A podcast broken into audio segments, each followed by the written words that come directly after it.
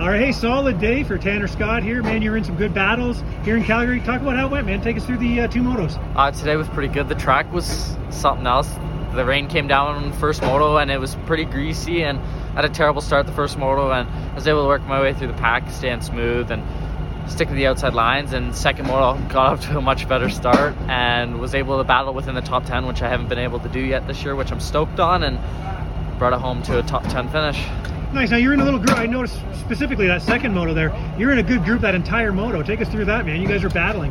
Uh yeah, I think it was it was seven, eight, nine, and ten. We were all right there, and it was it was really close. Like one person would make a mistake and get by him, and then I'd make a mistake and someone else would go by me. So it that was the first moto that I've been going for the hard time, and I'm happy with how it turned out. My fitness was where I want to be, and I rode I rode all right.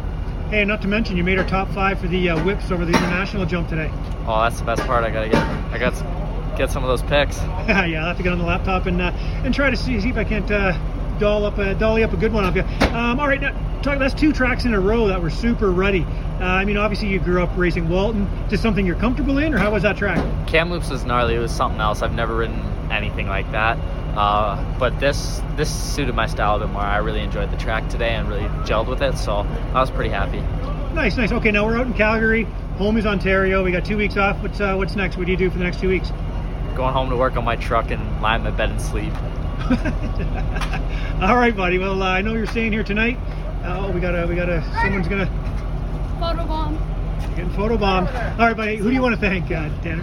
Uh, I'd like to thank my mom, my dad, MVP Racing, Brentwood Roofing, TL Tire, uh, Craig, my mechanic, my dad for getting me out here, uh, HGS, uh, and everyone else forgot. Thanks. All right, buddy. Hey, you're looking like you're getting much more comfortable. Like you said, in the top 10 feels great.